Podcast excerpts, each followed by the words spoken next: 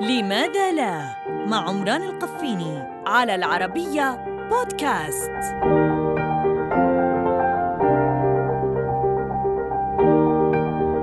لماذا لا نستطيع دغدغة أنفسنا؟ إذا لم تصدق جرب. يفسر علماء الأعصاب هذه الظاهرة بأن المخ يتعامل مع اللمس الذاتي على أنه لا يسبب أي نوع من التهديد. وهنا نشكر فئران المختبر.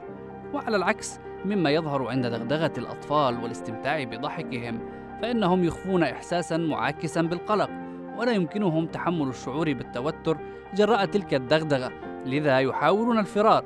ذلك أن جسم الإنسان يعرف الدغدغة بأنها هجوم. يقول الباحثون إن الدغدغة تؤدي إلى تداخل بين إشارتين متعارضتين من الاقتراب والهروب ذلك نفسيا.